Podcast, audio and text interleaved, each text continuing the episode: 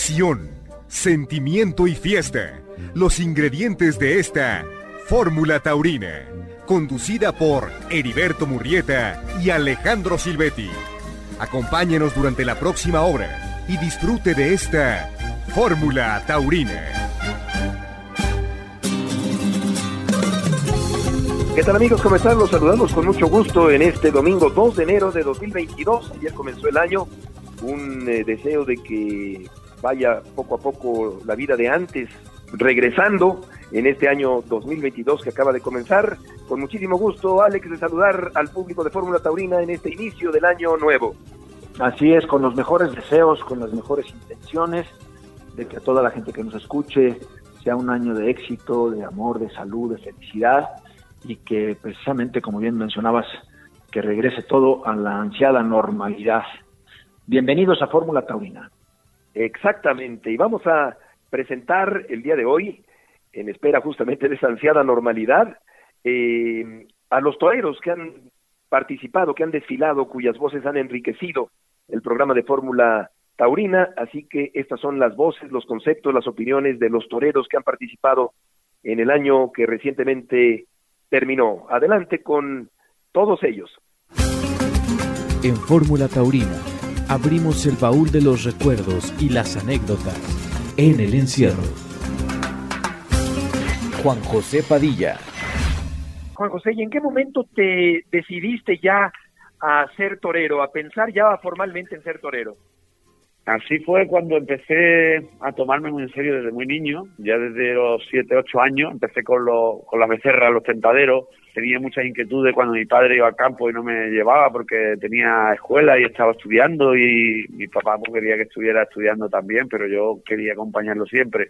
En cuanto tenía la oportunidad de, de poderle dar una tanda de, de a alguna becerra, era una sensación de adrenalina, de miedo, de temores, pero, pero a la vez de placer, ¿no? Como, un veneno, un, como una droga, como una, para mí era una heroína, ¿no? Algo, algo especial, ¿no? El ponerme delante de la becerra y cuando por cualquier circunstancia recuerdo que me venía, no, los matadores, pues no veía la becerra adecuada porque era muy chico. De hecho, pues ya de muy pequeñito me exigían mucho porque me veían que tenía, bueno, pues una, una cierta la plaza diferencia, ¿no? Yo siempre me hincaba de rodillas las becerras, me pegaba voltereta y me volvía a poner otra vez. Recuerdo que el maestro Paquirri me exigía mucho, ¿no? Cada vez que salía el maestro Paquirri me decía, panaderito, ponte aquí de rodillas y sal de aquí. El panaderito ya se iba y se ponía, ¿no? Nunca decía que no a, ninguna de esas atrevimiento, ¿no? Y cuando había alguna becerra realmente mala, ¿no? Peligrosa, no me dejan salir, me venía siempre llorando y venía siempre enrabietado. Ahí me di cuenta que, que mi, mi sueño y mi anhelo era ser torero, no, no, no había ninguna, vamos, no tenía ninguna cabida para mí, eh, pues, dedicarme a otra cosa, que, que, lo que me hacía feliz, lo que sentía, era el mundo del toro, ¿no? Estamos hablando, Alejandro, con Juan José Padilla en esta noche sobre su despertar ya formalmente a la decisión de convertirse en torero. Así es, maestro, ¿y fue su padre quien le, le enseñó las primeras cosas o tuvo algún algún espejo, algún algún torero que usted quiso este pues, hombre, intentar eh, conocer la técnica o alguien. Todos sabemos el tema de maestro Diego Robles y lo que ha significado en su carrera, pero en esos principios, ¿quién, quién fue el que, el que le fue llevando en el camino para empezar a torear? Pues bien, maestro, bonita pregunta, porque a mí me, me, trae recuerdo de mi padre, que, que, además en, ese, en esos momentos, en esos principios, en ese inicio, yo no tenía ni muleta ni capote, pero ya me llevaba por, por ahí, por los tentaderos, con una lona, una lona, naranja además, no era ni roja ni, ni amarilla, una naranja, naranja oscura así, y él la recortó, hizo una, hizo como una especie de, de patrón y le llamó patrón al molde, ¿no? A la silueta y la recortó y me hizo un capote y me hizo una muleta él con sus propias manos, hizo la espada, me hizo un palillo estoquillador y él me empezó a enseñar los primeros muletazos, los primeros capotazos. Padre quiso ser torero, guardó siempre una gran afición y siempre y mantiene una gran afición. De hecho, mi padre me ha acompañado hasta mi último momento. Ya la, segunda parte de, mi carrera no, no la pudo aguantar. A partir del percance de Zaragoza dijo que, que él no, no quería seguir acompañándome. No. Pero quiero decirle con esto que en esos inicios ahí empezó a ayudarme, a enseñarme un poco, eh, pues a citar, a esperar la, embestida del animal y, a embarcarlo, a llevarlo. Luego desde esa edad tan pequeñito, yo vivía muy cerca del matadero, el matadero de reses brava y, bueno, y bovino, eh, también porcino, y había, pues los sábados, pues se frecuentaban y, bueno, y siempre había, se convocaban muchos matadores como en aquella época José Luis Galloso, Paco Ojeda, Francisco Núñez Currillo, de aquí de Jerez, Rafael de Paula, el madrileño, eh, José Luis Parada, estos toreros de la provincia, ¿no? El macho Luis Miguel, porque descabellaban los animales ahí para, para aprender y, se podía descabellar, entonces había permisos para poder descabellar los animales. Y así pues también había reuniones y también entrenaban y ahí era donde empezaba a yo pues, a, pues, a tener los primeros contactos con, con los maestros y verlos los primeros muletazos y, y desde luego mi padre que me dedicó mucho tiempo de entrenamiento. Juan Antonio Ruiz, Espartaco. ¿Cómo nació tu afición por la fiesta de los toros? Pues mira, eh, ante todo es un, gran placer poder estar con, vosotros y poder un poco dialogar de esta profesión tan, tan bonita, ¿no? Y tan especial. Mis primeros comienzos fueron, bueno, yo, mi padre eh, fue matador de toros, no tuvo mucha suerte. Por los años 60 fue matador de toros. Él estuvo mucho tiempo en la finca de don Juan Belmonte, estuvo durante muchos años, fue protegido de don Juan Belmonte. Y a través de aquí mi padre empezó esa trayectoria también de, novillero, de, torero y, bueno. Y cuando yo nací en los años 62, más o menos el mismo año que, que murió Belmonte, pues, pues mi padre desde muy pequeñito me puso Juan Antonio, Juan por el maestro Juan Belmonte y Antonio por, por, él, ¿no? Por, el nombre de, pira de mi padre. Y yo lo que he vivido desde muy pequeñito en mi casa ha sido, pues, eso, he visto el traje de torea de mi padre y, su profesión la ha llevado siempre a gala con un entusiasmo, una alegría. Bueno, una alegría a veces, ¿no? Otras veces tristeza, porque realmente lo tuvo muy complicado y muy difícil. Luego no pudo triunfar como matador y, bueno, se hizo banderillero de toros. Y a través de aquí, pues eso ha sido mi trayectoria. Lo que he visto en mi caso durante toda la vida ha sido esa lucha continua y ese amor a esta profesión eh, de mi padre y, y empecé en esta profesión quizás por darle una satisfacción a mi padre de que pudiese ver algún día en su hijo lo que él quiso conseguir y no pudo llegar a, verlo, ¿no? Y eso, eh, ahí empezaron mis comienzos. ¿Recuerdas la primera de corrida de toros que presenciaste en tu vida? Sí, yo, bueno, quizás eh, la primera, una de las primeras corridas de toros que yo vi en mi vida quizás fue en la Real Maestranza, yo creo que por aquellos años era la despedida del maestro Diego Puerta, mano a mano con Paco Camino, una corrida de Urquijo, ¿no? Ya recuerdo la Real Maestranza con un entusiasmo realmente extraordinario, ¿no? Yo creo que, de allí salí como enloquecido de lo que allí había, había vivido, ¿no? O había, de alguna manera, bueno, había repercutido en todo aquello que yo pensaba que podía ser el toreo y que podía ser que era la grandeza de la fiesta del toro, ¿no? Y me acuerdo de estas corridas de toro, al igual que otras muchas, ¿no? Pero Quizá esta me, causó una huella extraordinaria, la del maestro Diego Puerta y Paco Camino mano a mano. ¿Y qué fue lo que más te impresionó de la corrida de toros en sí misma? En sí misma la, expectación, eh, la emoción, la elegancia en, en, cuanto al compañerismo dentro de la competencia que se vivía en la plaza. Recuerdo que el maestro Diego Puerta venía con una cornada no estaba recuperado del todo una jornada y, estaba haciendo un gran esfuerzo. Y recuerdo al maestro Camino en ese afán de quite, un quite por chicolina en los medios, un toro realmente inmenso, sublime, algo, algo extraordinario que enloqueció a la plaza, esa plaza de toro totalmente de pie, alborotada. Bueno, aquello fue una sensación que es difícil de poder eh, poderlo contar porque era una emoción tan grande la que aquello sentía. De esas corridas que sale uno toreando por la calle y aparte diciendo me gustaría, me gustaría algún día poder vivir esto como torero. Vicente Ruiz, el Zorro. Cuando hablas de la parte dura del toreo, ¿a qué te refieres? De la dureza del toreo. Pues aquí hay muchas horas de soledad, de sacrificio, de lucha, de sufrimiento interno, de cuando las cosas no salen bien o cuando no te ponen. afortunadamente nunca conocí eso, pero he visto a, gente, amigos y compañeros que han sufrido mucho, no han tenido suerte, eh, se preparaban, se cuidaban tanto más que yo, ya era difícil, y pum, salían, les metían en la cama, pum, salían, le pegaban un tocate, pum, salían, le pegaban. Hay que tener mucha suerte de la vida también, estar un poco ser muy hábil, no sé, o estar tocando por la varita, la suerte de tener compañero en este viaje, porque en este viaje también viaja en el equipaje nuestro, también viaja la muerte de nuestro lado y a diario, y tienes que con toda naturalidad familiarizarte con ella, pero ahí viajas contigo, viaja al ladito, cada día que te dice de torero y nos jugamos la vida. Y, y bueno, y disfrutamos mucho también, porque el torero disfruta mucho. Yo siempre doy una compensación de que el torero que disfruta más, que sufre, pues es el que puede eh, llegar o traspasar esa barrera del sonido, del valor o como le digan, de emociones y sentimientos, es el que puede. Es complicado eh, sobrellevar todos esos tipos de sufrimientos y miedos, pero tenemos que acostumbrarnos a, a ellos y bueno, la verdad que es como algo que necesitas a diario sí.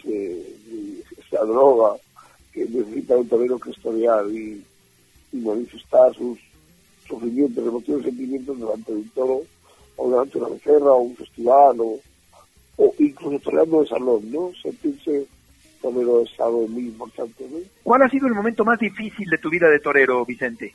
Por ahí tenía un momento muy difícil. El mío el año pasado, de la angustia de, de las en Madrid, cuando se moraron todo, eh, sentí que perdía la vida y con mucho miedo, gracias a pasé ese salto que Dios eh, nos da a los toreros, porque de esos contralones de ser estudiantoleros somos consejos, ¿verdad? Y la verdad que vi momentos muy complicados. Pero si le digo la verdad, fue, este, fue cuando me lesioné y me querían eh, convencer de que mi punto del todo se había terminado, me llevó a momentos difíciles de mi vida y, sufrimientos internos y, la verdad es que nosotros somos, eh, no tenemos terapia, la única terapia que tenemos es un torero a otro, ¿verdad? César Pastor.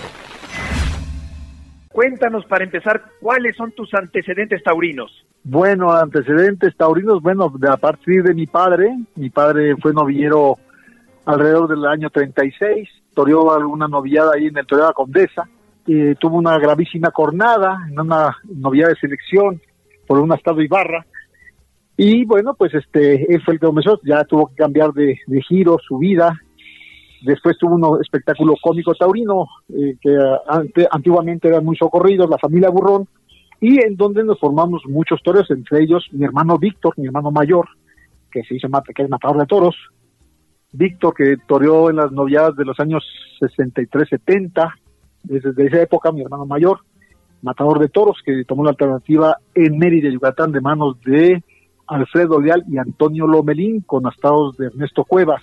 Y bueno, después viene Raúl también, eh, que incursionó como novillero, para descanse, y toreó dos novillas en la Plaza México, hizo toreó en la Florecita, toreó un fin de, como novillero, no llegó matador de toros, y después pues ya yo soy el que dentro de la casa me entra la afición, dejo la, la, la estaba en economía el primer año, hago un compás de espera, pido permiso a mi padre y a mi madre para que me dieran tres años intentar ser torero y bueno, pues al final, a partir del año 75 me dedico en cuerpo y alma al toreo y logro hacer el matador de todos. ¿En qué universidad estabas estudiando? En la UNAM. Yo estuve estudiando, sí, en México, yo estuve, mi bachillerato fue en la prepa 4, ahí en observatorio. Y luego pasé automático, pues, a, este a la UNAM y eh, eh, empecé yendo, pero luego empezaron las huelgas. En ese momento se tercia de que el maestro Ermita, que me había conocido allí en México, pues me hace una invitación de que me fuera yo para el rancho Pachichineco en Aguascalientes, que si verdaderamente yo quería ser torero habrá descubierto que yo tenía afición, que era mi principal virtud. Y pues este aproveché la, la, la, invitación y viendo que mis circunstancias en la escuela pues no eran, pues bueno, que realmente también me la planteé porque dije, a ver, tengo 18 años. De aquí a que termino mi carrera 5 años de economía, pues ya los 23, no, ya estoy muy viejo para empezar a ser torero.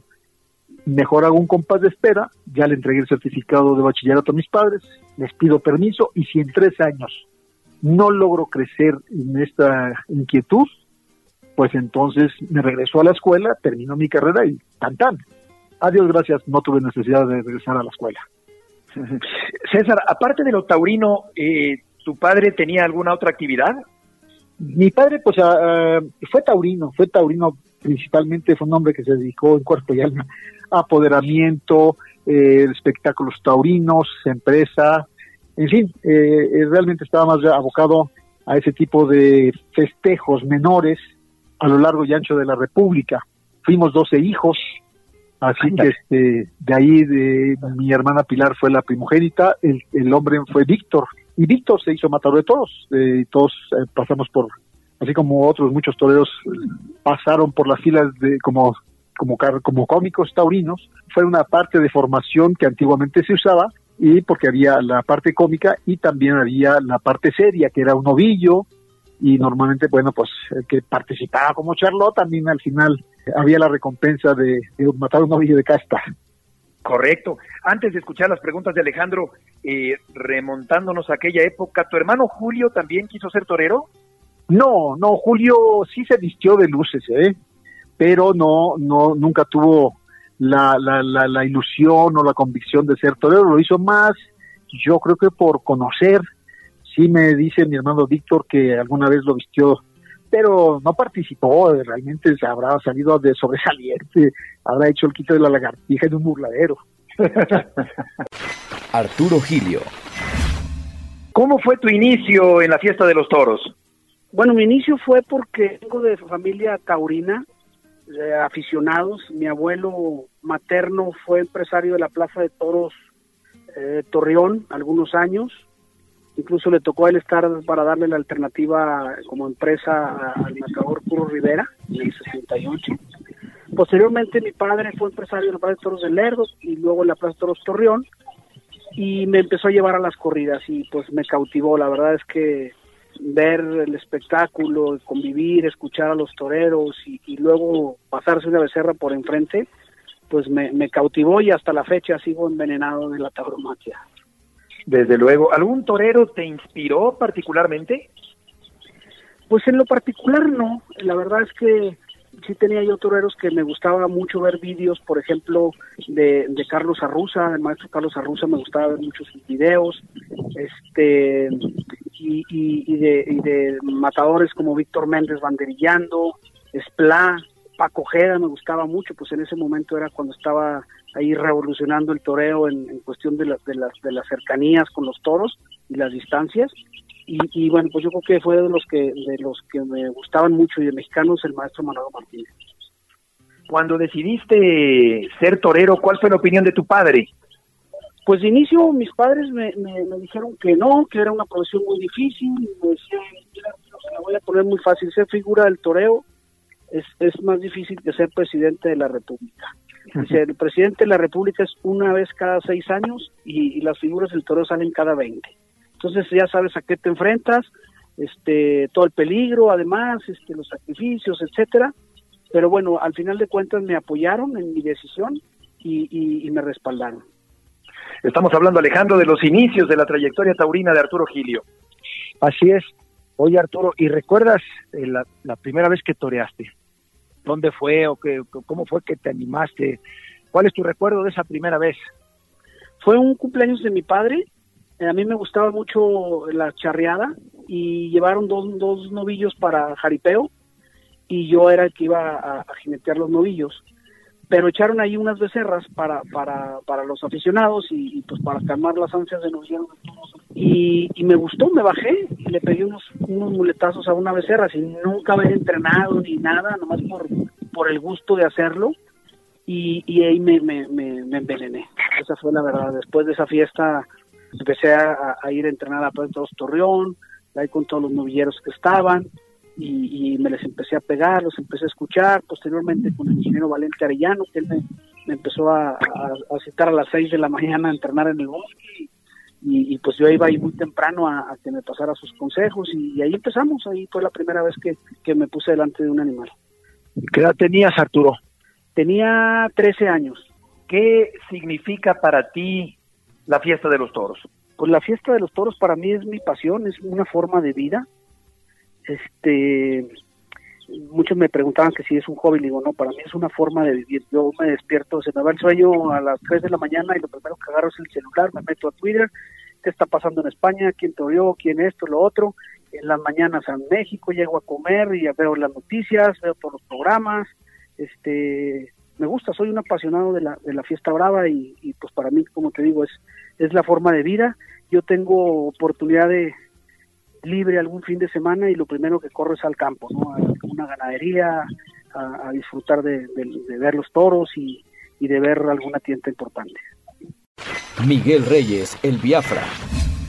¿Cuándo, ¿Cuándo empezó a gustarte a ti la fiesta de los toros? Fíjate, fue muy curioso. Tengo un tío que dice que, que él quiso ser torero. Un día llegué a su casa, estaba viendo una, una novillada y no me acuerdo quién, quién toreaba, que estaba toreando sin zapatillas y me llamó mucho la atención y de ahí me enganché.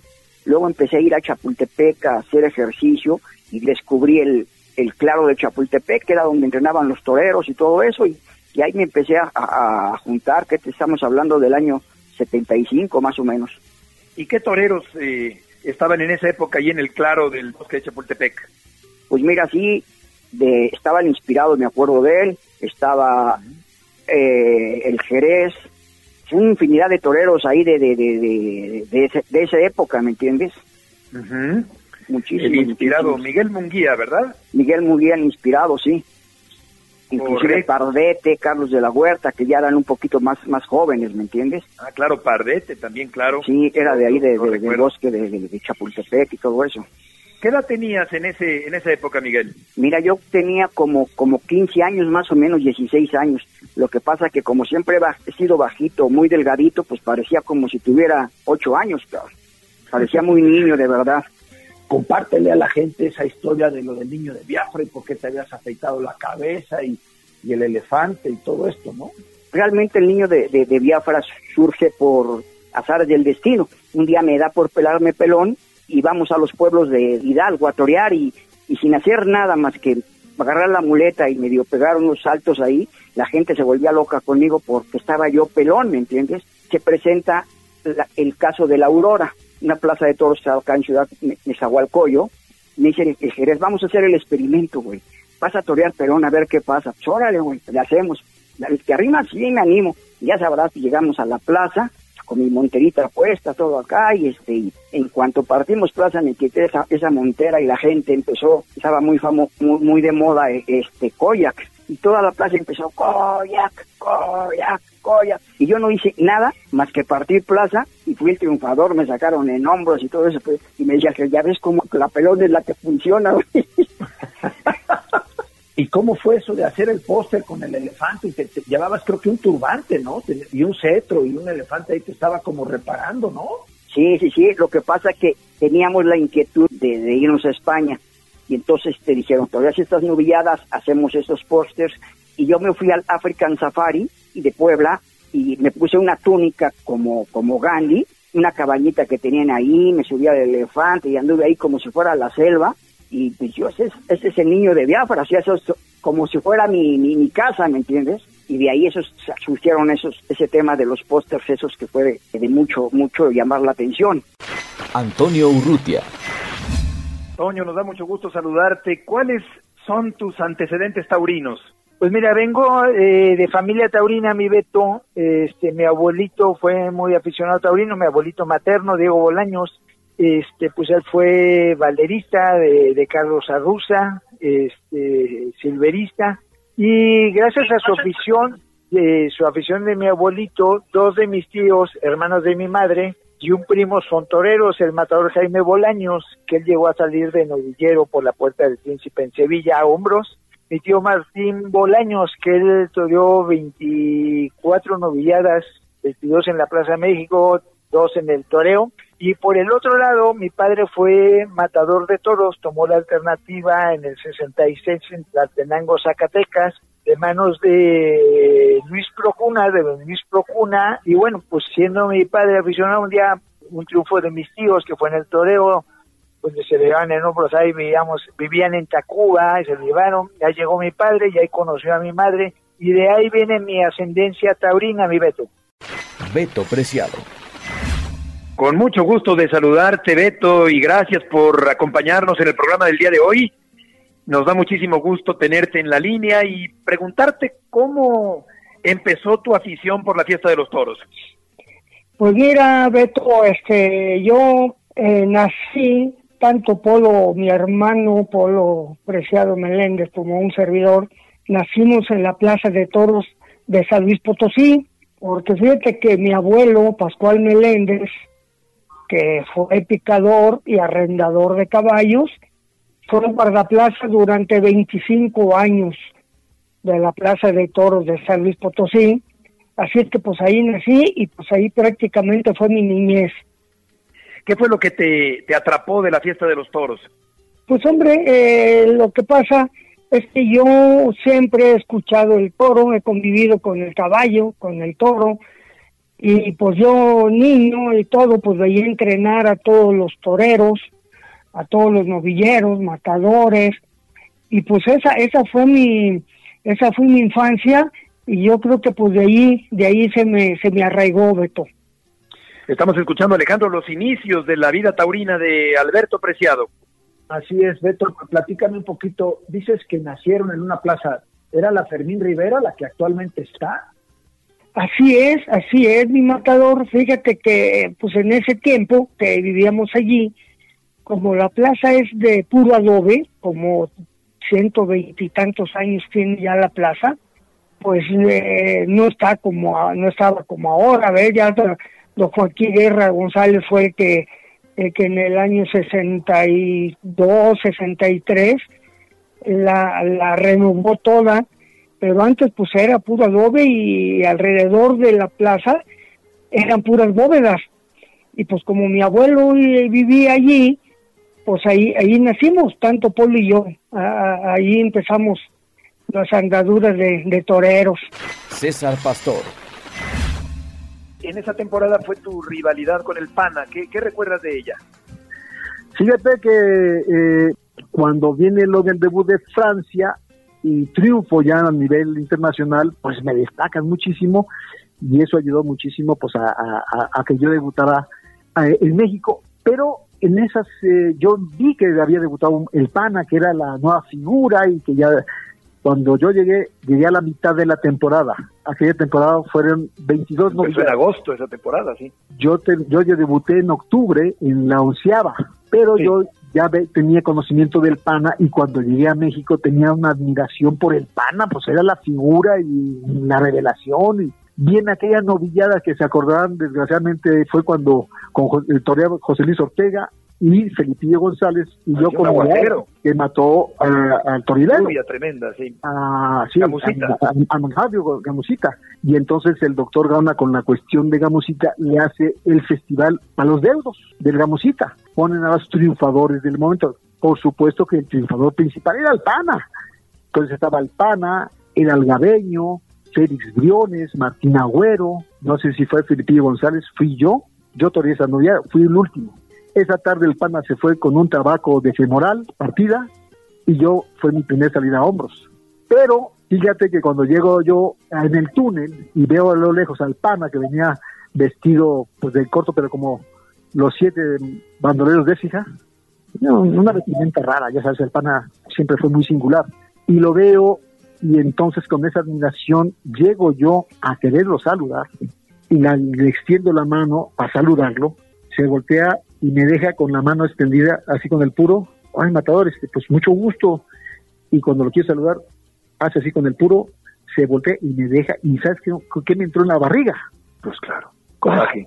un coraje, un desprecio que me hizo, y ahí bastó para toda mi admiración que le tenía y todo, pues la admiración porque, era la figura y lo quería conocer y era como un honor para mí alternar con el triunfador máximo. Mira, me entró una rabia, y me y me arrimé como un perro. No había que cortar dos orejas y luego como que después de unos pinchazos, después de unos pinchazos dan una oreja, pues el público la pedía y ahí es cuando entonces viene parte de gente que me apoya, que yo tenía mi, mi público y que después fue la rivalidad con el PANA, porque sí, es verdad que, que la rivalidad ya también este, surge cuando nos disputamos, bueno, ahí le gano el trofeo que era un capote de paseo que, que, que daban en esa tarde. Y luego me lo encuentro en la de La Paz con Manuel Capetillo y tu servidor con una novia de La Paz, pero donde se viene la pasión, te acordarás que fue en el estoque de plata. Sí, sí, sí. sí. Alpana, Ángel Majano, Martín Agüero, Félix Briones, el algabeño y tu servidor. Y aquella tarde... Se lo llevó, ¿no? Se, se escapó con él. La faena de la tarde fue la mía. Cuando me iban a entregar el trofeo a mí, la gente del PANA se tiró al ruedo y evitó que Pablo Valle o la gente de la asociación me entregaran el, el Sí, trofeo. sí, sí. Y entonces eh, la gente se tira al ruedo, levantan al PANA en hombros, me levantan el- a mí también en hombros, no me entregan el trofeo hasta el día siguiente ya en las instalaciones de la asociación. Pero ahí es cuando viene ya la bronca de los pastorcistas con los panistas. Y había tiros abajo, en el tendido, y Gaona, al ver este relajo, que era un hombre que tenía una visión empresarial muy importante, manda apagar las luces para que se calmaran los ánimos, pero ve la pasión de los panistas con los pastorcistas, de enemigos, por supuesto. Y entonces nos anuncian mano a mano al domingo siguiente. Te acordarás de aquella gran entrada que tuvimos en los tendidos numerados, por supuesto. Y un gran ambiente, eh, el pan estuvo sensacional, hizo su par de calafia, dio vuelta al ruedo, yo en, mi segundo novillo le corto las dos orejas a ese segundo novio mío, el pan indulta a un novillo y volvemos a salir a hombros. Yo terminé toreando ocho festejos de los 22 y el pana creo que toreó 11 o 12. Eh, fue el que más toreó, por supuesto. La verdad es que había un ambiente impresionante. Yo me acuerdo que, que yo iba por la calle de Reforma así caminando y la gente que me paraba, o sea, había un ambiente de una pasión. Es que no, como- las salidas a hombros no eran por los por el pelos, este, el greñas y, y el chiflido, no. Era por 30, 40, 50 gentes o más. Una gran pasión. Era, eran ríos de gentes que se tiraban porque así lo sentían. Sí, sí, sí. Y totalmente. peleaban con los pastorcitas y los pastorcitas se peleaban con los panistas. Claro, éramos tan diferentes, él, él heterodoxo y yo más ortodoxo, pues la verdad que, lo que lo que pasó fue eso, que, gracias a esa rivalidad, aún no nos podíamos ver ni en pintura, no lo soportaba, pero realmente al final tuve la oportunidad de ya poder charlar con él aquí al final de sus días, y pero reconozco que gracias a esa pasión y a ese odio que yo le tenía y que él me tenía, pues la, el público salió triunfante y nosotros también, ¿eh? Gracias a ese odio, pues él se arrimaba y yo me, me hacía arrimarme Todos también. ganaban, claro. Todos ganamos, exactamente, porque era un- una rivalidad natural. Juan Antonio Ruiz, Espartaco. ¿Conservas, maestro, los videos de tus faenas? Mira, los conservo muchos, sobre todo en, en estos días mi hijo que ha estado conmigo en el confinamiento, Sí. y dice, papá, ¿por qué no me pone vídeos tuyos? Digo, porque en un momento dado no vas a pensar que tu padre era tan bueno como te dicen. porque los vídeos eh, realmente yo no me veo nunca bien en los vídeos. Quizás ¿No te gusta? en los momentos, no me gusta nunca, siempre me veo, me veo mal. Quizás porque, no sé, eh, exiges mucho. más frío, te exige mucho. Eh, del hacer toro tiene unas connotaciones especiales, la respiración, el miedo, eh, la cercanía, eh, los Claro. momentos de poder eh, transmitir lo que lleva dentro. Y en un vídeo todo es mucho más frío, ¿no? Todo es mucho más. Y después que veo a torear, a toreros tan bien hoy, tan bien, tan bien, con el capote y con la muleta, que digo, Dios mío, de mi vida. Eh, no sé, yo no sé cómo yo llegué tan, tan alto sin llegar a torear como ellos, ¿no? Eh, no sé, creo que, que me gusta mucho engrandecer a- al toreo, siempre, a lo de antes Sí. y a lo de ahora. Sí. Yo sí le quería preguntar, maestro, ¿usted cambiaría esas siete, ocho temporadas en el número uno del escalafón por haber sido un torero de menos corridas o un torero, no, no quiero utilizar un término equivocado, pero Sí, sí. pero hombre, vamos, un Sí. torero que ese hombre me gustado, lo cambiaría en su vida. ¿Usted sí replantearía su carrera de torero? no, no, no lo pudiera cambiar porque gracias a eso conseguí mis, mis objetivos, ¿no? Entonces no, no podría cambiarlo. No podría cambiar nada de lo que ha sido mi vida profesional porque entonces estaría un poco renunciando a, las oportunidades que he tenido y no estaría siendo justo con, con la cantidad de toreros que necesitan eso. No lo cambiaría. Pero quizás si estuviera en, en otra posición, en esta posición de ahora, de ahora mismo, de empezar de nuevo, puede ser que me lo planteara de diferente manera. Eso sí, cambiarlo no podría porque sobre todo con la edad que tenía y cómo lo vivía y cómo lo sentía. ¿no? Eh, lo que yo estoy contando ahora, lo estoy contando ya con 58 años y a todo lo pasado. No puedo tampoco decir que cambiaría nada, nada, absolutamente nada de lo que realmente yo intenté hacer o pude hacer en el mundo del toro, porque entonces estaría faltando un poco el respeto, no solamente a mi percepción de mi personalidad, de mi forma de hacer, sino además a mucha gente que darían lo que fuese por torear mucho. Juan José Padilla. ¿Quién te puso el apodo de El Ciclón de Jerez? Eh, Heriberto, eso me lo puso la prensa aquí, en la prensa local, eh, en, en, Jerez, en Sanlúcar. Yo de, cuando reaparecí después de una jornada muy grave que tuve novillero, en Arco de la Frontera, me, novillo me, me partió la sacena y la femoral. Estuve un año, dos años sin poder volver a torear, ahí tuve una recuperación bastante delicada. También me dediqué ya a la panadería un poco a trabajar, en aquella época me costó mucho trabajo la recuperación. Cuando reaparecí, toré en el puerto, toré en Almería, en, en, alguna, en algunas plazas de pueblo, y vine al puerto Santa María, me pusieron en el puerto Santa María. Y, y de las cinco tardes que toré ese verano, cuatro salía hombro en el puerto.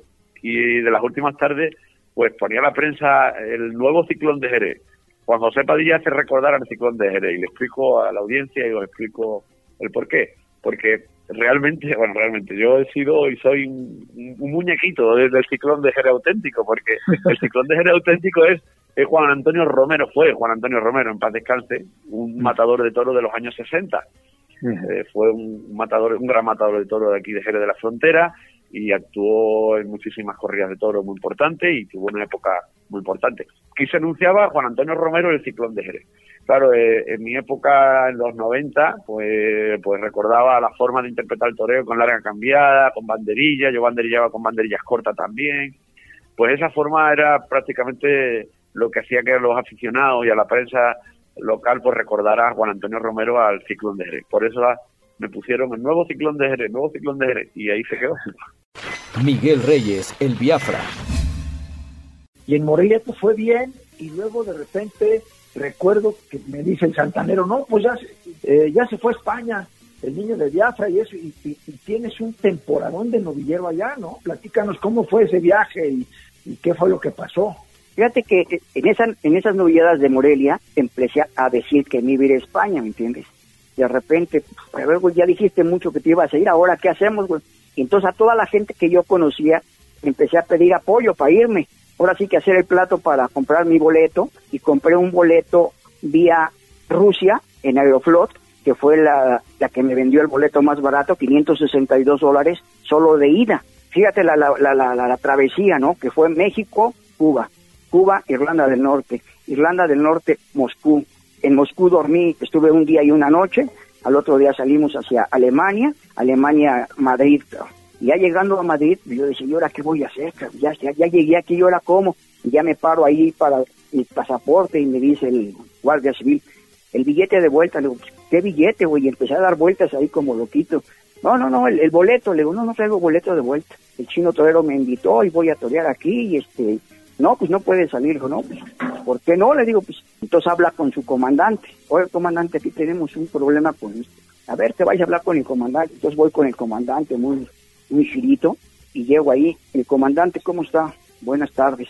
Buenas tardes, ¿qué problema tienes? Digo, no, pues yo ninguno, no me dejan salir, yo, yo torero y esto y lo otro. Y, ¿y cómo es que vienes?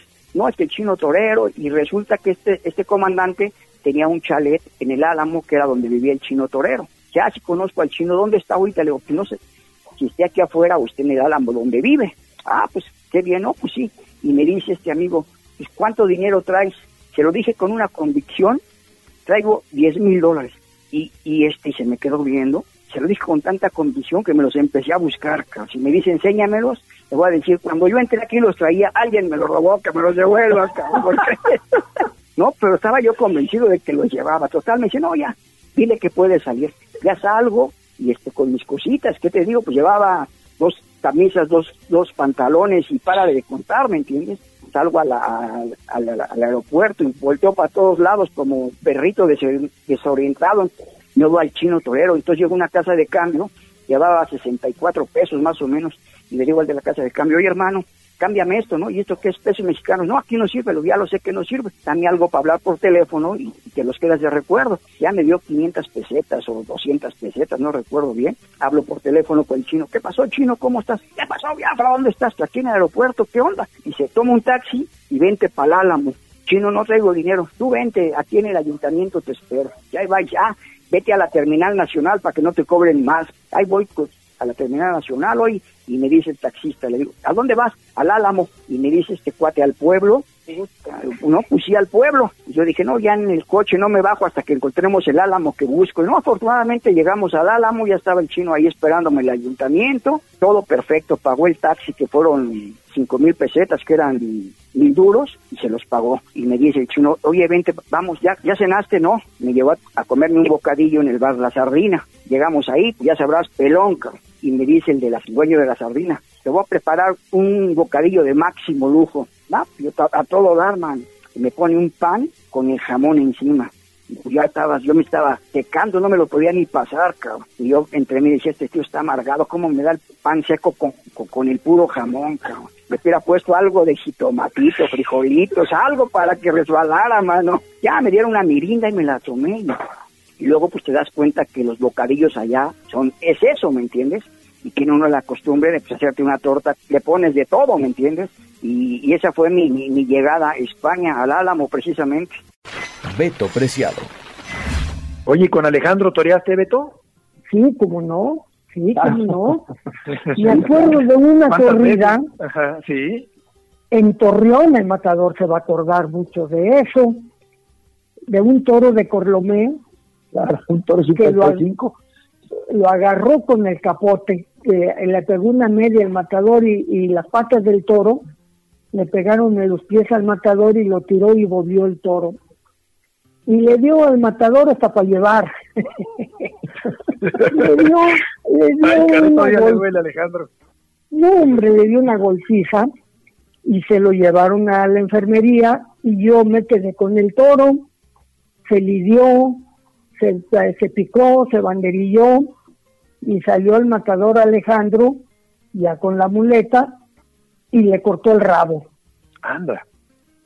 Le Sí, cortó el rabo. estábamos buen recuerdo. Con, con Gumer Y- y, le digo, dile a Beto que se encargue de que lo piquen y que lo banderillen y yo salgo con la muleta. Estaba, y fue, es el toro sin picar y eso, la, la golpiza fue, pues, como tú bien dices, Beto, pero sí, claro, De órdago. tremenda, Sí, tremenda. fue de órdago. Sí, lo recuerdo muy bien. Ibas tú con, con el maestro Curro y estaba también tu hermano, un toro de Shahai, también en un péndulo, que entró Beto, este digo, perdóname, este, tu hermano Polo, a la enfermería también a preguntar, para decir, oye, ¿quieres que lo mate Curro? Porque era, era el primer espada, ¿no? Entramos con el Capea, el maestro Capea, el maestro Curro y yo, y sí me acuerdo que también entró tu hermano y este, para preguntarme si, si, este, si, si lo mataba el maestro Curro, también me tocó la oportunidad de salir y también fue muy bien esa tarde, pero sí, sí, claro que toreamos juntos, claro que sí, mi Beto. Qué maravilla. Oye, lo de Torreón, ¿en qué año fue? ¿Se acuerdan? Híjole, fíjate que no me acuerdo yo, pero, pero fui todavía cuando apoderaba yo a Fermín Rivera, fuimos a tentar a la ganadería de Corlomé y le recordé al ganadero Lomelí y ahí tiene la cabeza de ese toro. Ah, mira, es un, es, es, es un toro este, de nombre Manzanito, número 55, que inclusive luego me reclamó mucho Sergio Lomelí, que me decía que era así una, una pena que yo no indultara el toro, porque a él el toro le encantaba. Y, No, y, pero- este, yo la verdad es que, pues no, no- o sea, con la golpiza, pues no estaba yo tan... tan, tan- Estaba usted muy empastado, matador. Pero me lo reclamó como diciendo, oye, pues, ¿y ¿por qué lo mataste? No, lo que menos era de si no, no fue por Sí, lo que menos importaba era si, si el toro, qué bravo, que no, el matador con la casa que tiene salió y le cortó el rabo, así de facilito. Exactamente. Fórmula Taurina. Qué interesante escuchar a los matadores, a los novilleros, pero también a los subalternos. Uno de ellos particularmente que nos dio una larga entrevista anecdótica, muy humana, muy cálida, porque así era Beto Preciado Meléndez, ese extraordinario subalterno que lamentablemente murió el año anterior.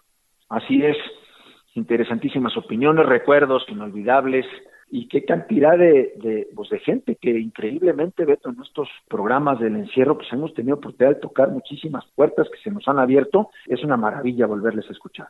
Totalmente de acuerdo. Y estamos llegando al final, Alex, de este primer programa de 2022. Gracias a toda la gente de Fórmula Taurina que nos escucha. Felicidades, que Dios los bendiga. Como decíamos al principio, salud, éxito y desde luego la felicidad y la normalidad tan extrañada para este 2022. Suerte siempre. Fórmula Taurina